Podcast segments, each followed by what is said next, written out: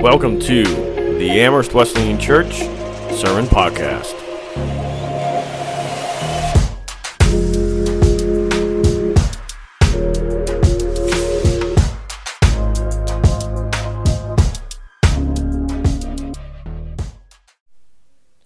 Well, this morning we are continuing our series on what it means to be the church, how to be the church.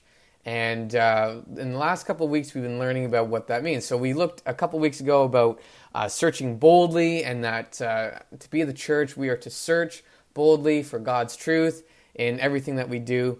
And then last week, we learned about connecting honestly, that we're not doing this uh, church thing alone. We're not little islands. We're meant to connect with one another and do the journey together.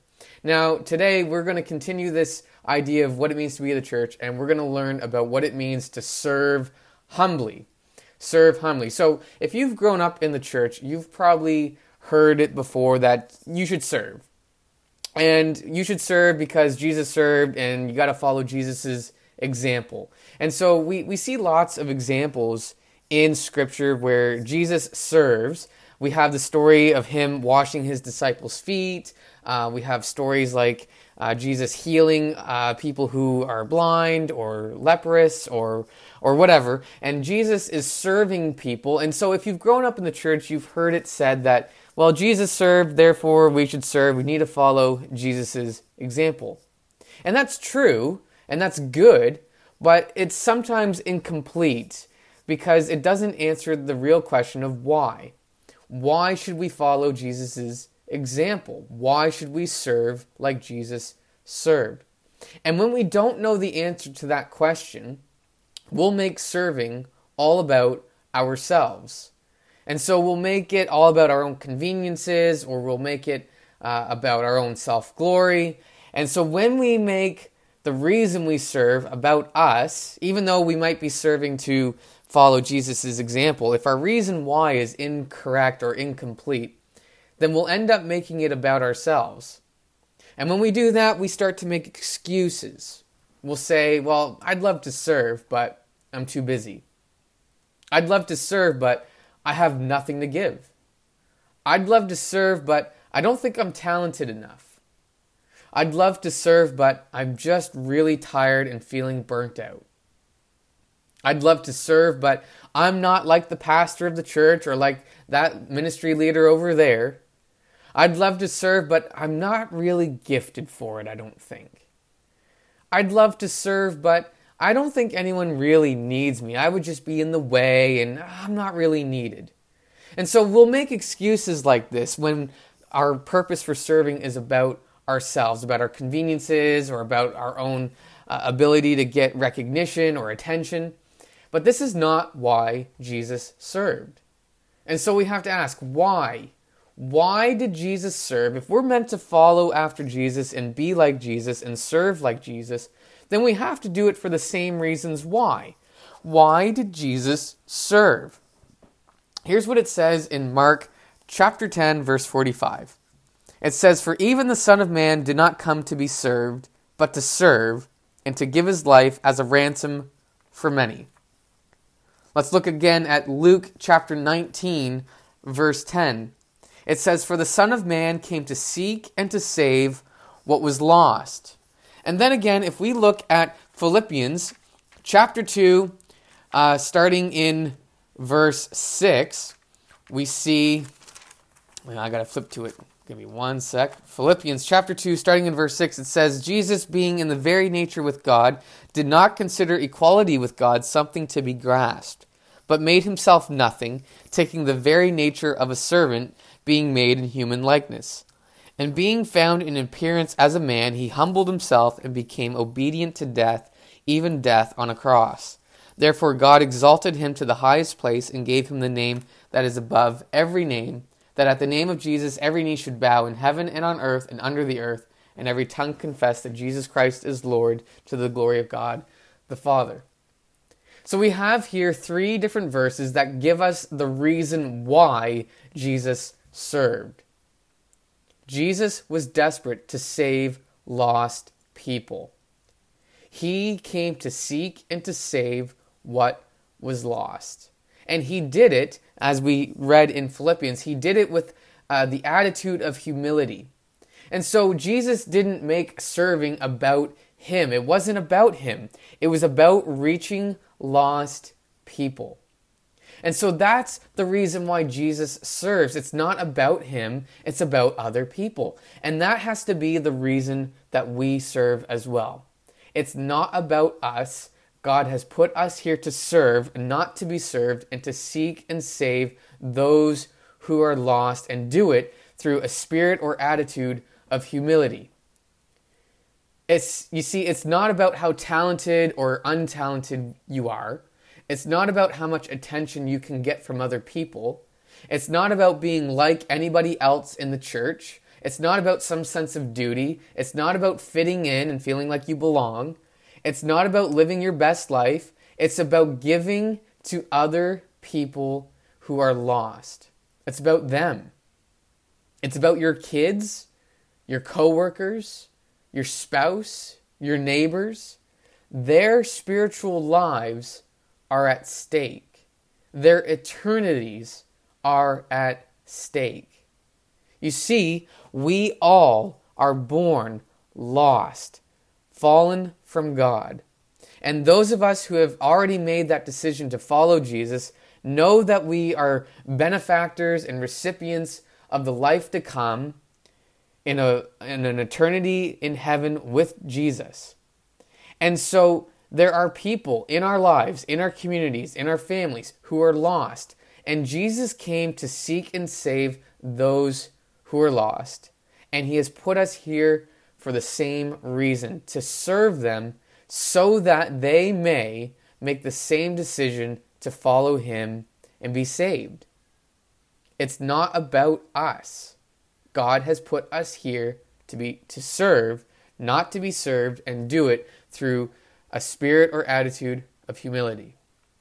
Now, if you're listening, maybe by now you feel convinced and you're like, yeah, I'm on board. I'm willing to serve. I'm willing to do it for the same or for the right reasons and with the right attitude. I want to see lost people come to know Jesus and be saved. Okay? You're bought in, great. Now, some of you, maybe you feel like, ah, I'm not so sure. I, I'm still stuck in making excuses and making it about myself and I just don't know and and maybe your excuse is you just you just don't think you're cut out for it. Well, let me give you a couple of examples of how this might work and, and maybe you'll get bought in by the end of this. So, if I take a hammer and asked you what is it made for, you would tell me it's used for driving nails, right? Or if I took a mixer and I held it up and I asked you, what is this for? You'd say, well, it's for mixing. Obviously, it's in the name. And so, baking cakes and pies and all kinds of good stuff, you use a mixer to mix ingredients. You wouldn't take a hammer and try to mix some elements in a bowl. That wouldn't work out very well. And you wouldn't use a mixer to try and bang in nails to build a house. That wouldn't work very well either.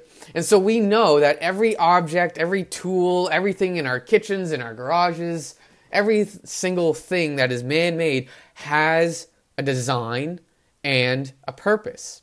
Hammers for hammering nails, mixers for mixing ingredients.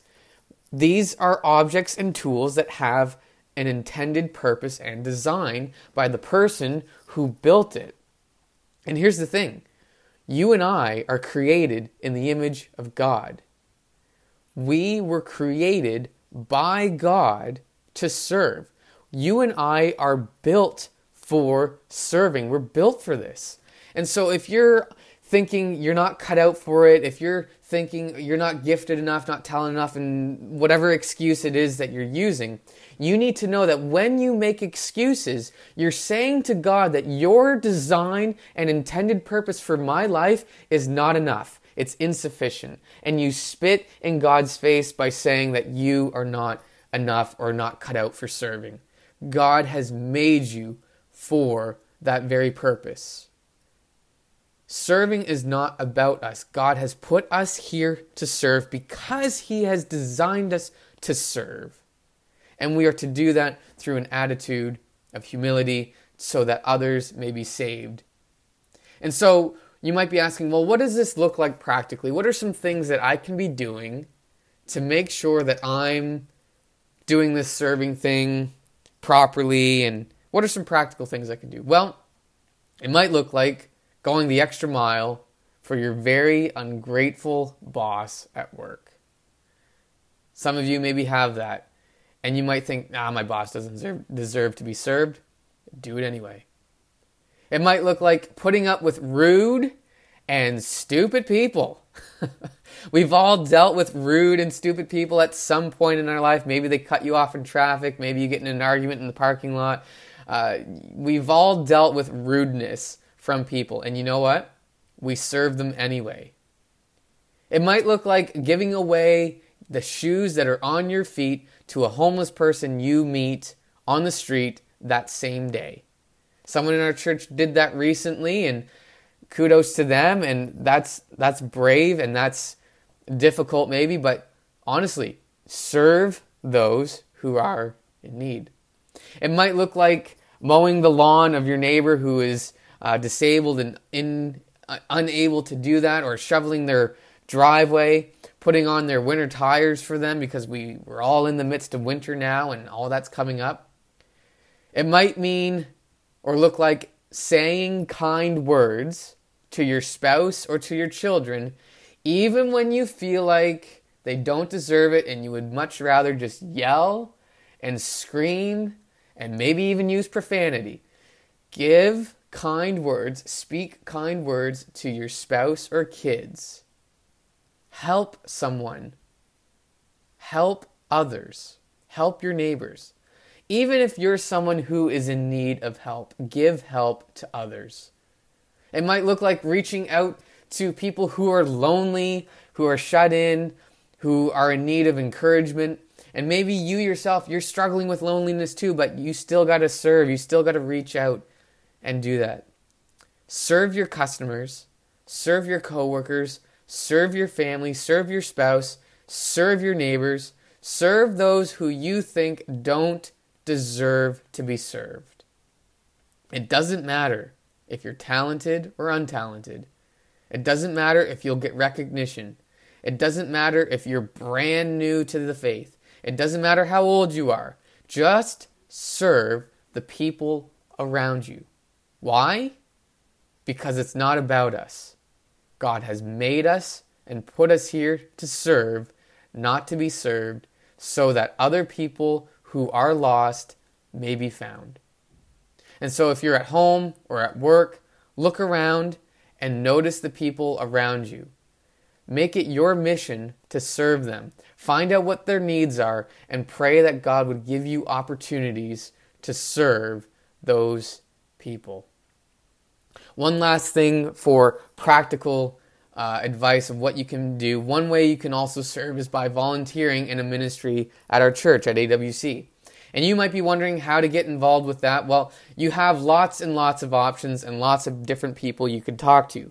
We have 10 different ministry departments and 10 different ministry uh, leaders who lead those departments. And if you're like feeling God calling you to serve in any one of those departments, you need to go and speak to that appropriate person. And so I'm going to just give you what those options are real quick so that you can go and have those conversations at a later date. If you feel like God has called you to be serving in youth ministry, you need to come talk to me, Pastor Brad, and I will get you plugged into youth ministry. If you feel like God is calling you to serve in children's ministry, you need to go talk to Debbie Allen and have that conversation with her. If you're feeling like God has called you to serve in outreach, then you need to go talk to Erin Richards and have that conversation with, with her. If you feel like God has called you to serve in missions, both local or global, you need to go talk to Joey Dunsmore and have that conversation with him. If you feel like God has called you and designed you to be serving in our seniors ministry, well, then you need to go talk to Sharon Taylor and have that conversation. If you feel like God has called you and designed you to be serving in community care, you need to go talk to Pastor Cheryl about that. If God has uh, gifted you to be really good at uh, craftsmanship and construction and fixing things, uh, then you need to go talk to Dwayne York about serving on our building team. If you feel like God has gifted you to be a teacher, uh, to teach the Word of God in a small group setting, then you need to go talk to Evan, Pastor Evan, about that. And if you feel uh, like God has called you to serve on our First Impressions team, then you need to go talk to Annette O'Keefe and have that conversation with her. I believe that's all our departments. I hope I didn't leave any out, but I don't think I did. So, there's lots of options, lots of ways you can serve and volunteer in a ministry at AWC. I didn't want this whole message to be strictly about serving at the church because we're meant to serve both in our church, in our community, in our family, because God has put us here to serve and to do it through a spirit of humility. And so, my prayer for you is that uh, you will take these steps and begin serving wherever it is that God is calling you and uh, that those who are lost may be found by Christ as you serve them with a spirit of humility. When you get home, I want you to take a whiteboard marker and just write the word serve, uh, either on your bathroom mirror or kitchen window or wherever you're going to look, to remind you to be serving. Why? Because it's not about us. God has put us here to serve, not to be served, to seek those who are lost, and do it through humility. God bless and have a wonderful week. Thanks for listening and being part of our church and joining us in this journey to become down to earth people following Jesus in down to earth ways.